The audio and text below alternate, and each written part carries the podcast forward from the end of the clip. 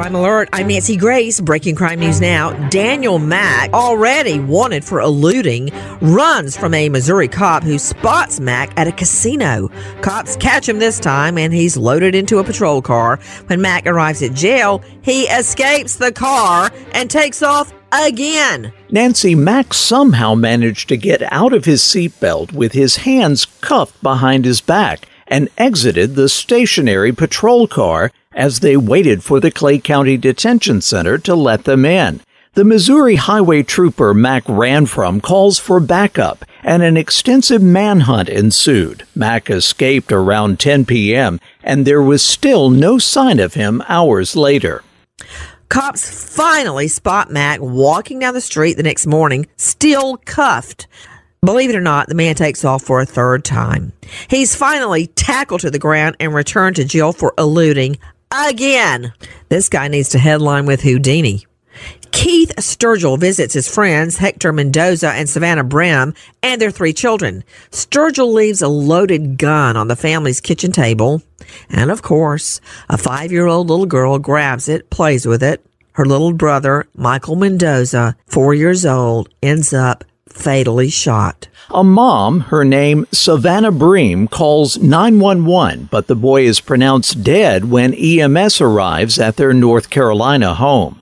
Bream, obviously shaken by the shooting, told a judge, quote, I was taking care of my other kid at the time in the other room and I heard it. I thought he put it up. In the wake of the tragic accident, Gaston County Police are reminding gun owners to keep their weapons safe and locked.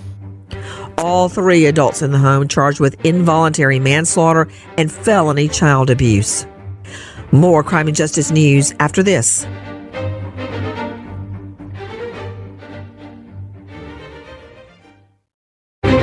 Now, with the latest crime and justice breaking news, Crime Online's John Lemley. A cell phone analysis and partial fingerprint on a cell phone have led to the arrest of a Fort Wayne man on murder and other charges in the fatal stabbings of a couple in 2017. Sydney Sumner is with Crime Online. 35 year old Dustin Neal was charged Friday with two counts each of murder, felony murder, and robbery resulting in serious bodily injury in the June 2017 slayings of 25 year old Noel Trice and 29 year old Brian Lash. The couple was found dead the morning after hosting a party that Neal attended. Police and an FBI agent conducted an analysis of Neal's cell phone in October that showed it pinged off a cell site near the victim's home on the morning of the slayings, despite his contention he had not returned to the home after leaving the party.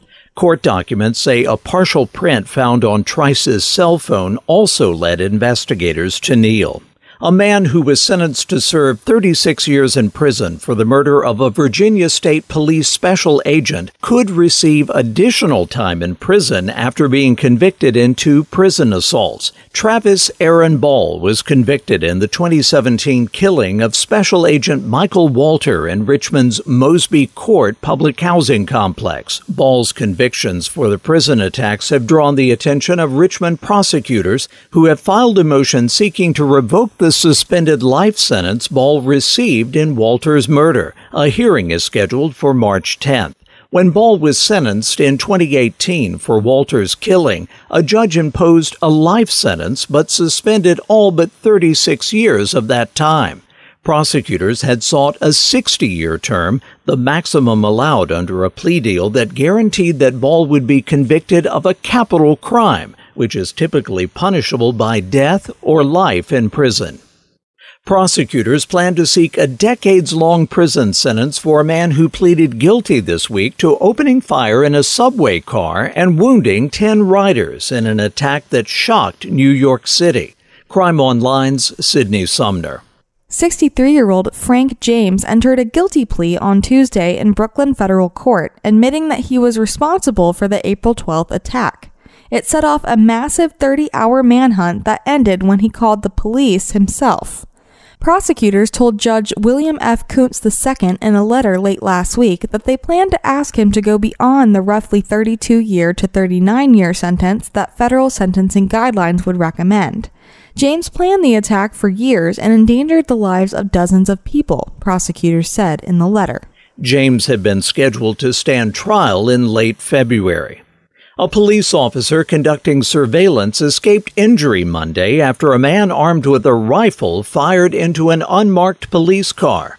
The Michigan State Police Homicide Task Force and the department's Special Investigations Section detectives are investigating the shooting, which occurred around 7:35 a.m. when the undercover Dearborn officer was approached by the man with the rifle. Last September, two Detroit residents were charged after a Michigan State trooper was shot while conducting surveillance with other members of a narcotics unit. After a night of boozing it up, Eugenia Pinchuk tries to drive home, instead she parks on train tracks. The 21 year old gets out of the car and walks off. Minutes later, a train crashes through the car.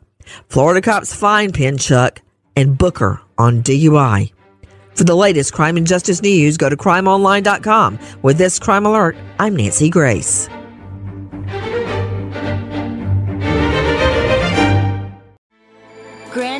University's RN to BSN online degree program makes earning your bachelor's in nursing possible. Balance online coursework with local in person clinicals to position yourself for potential leadership opportunities in the time you have from wherever you are, leaving room for what matters. Achieve your goals with your personalized plan and team behind you. Find your purpose at Grand Canyon University. Visit gcu.edu.